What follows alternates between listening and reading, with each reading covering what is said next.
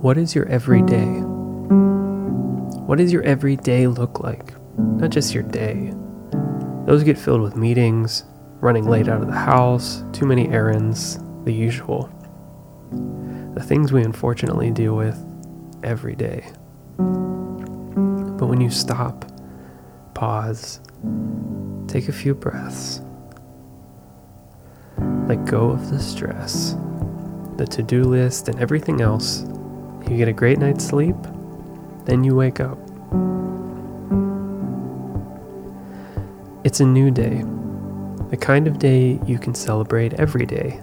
It's that special because it can be had every day. Now, what does that look like? Think about it some. What time are you up? Probably early. Are you out for a walk in nature? Or maybe enjoying coffee or tea while writing? Who do you interact with during the day? What fun activities are you all doing? Is there music, painting, writing, cooking, fresh food? What's involved?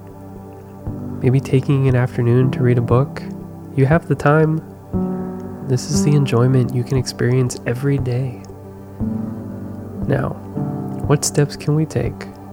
Maybe just one or two small steps to make your current day, the day with items you have to get to, and make that day more like your everyday.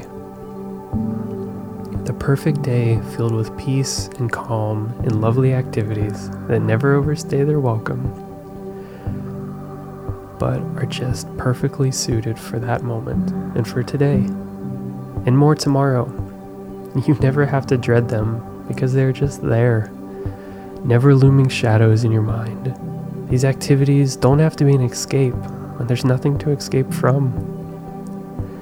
They are just wonderful experiences, the kind you hope to experience every day.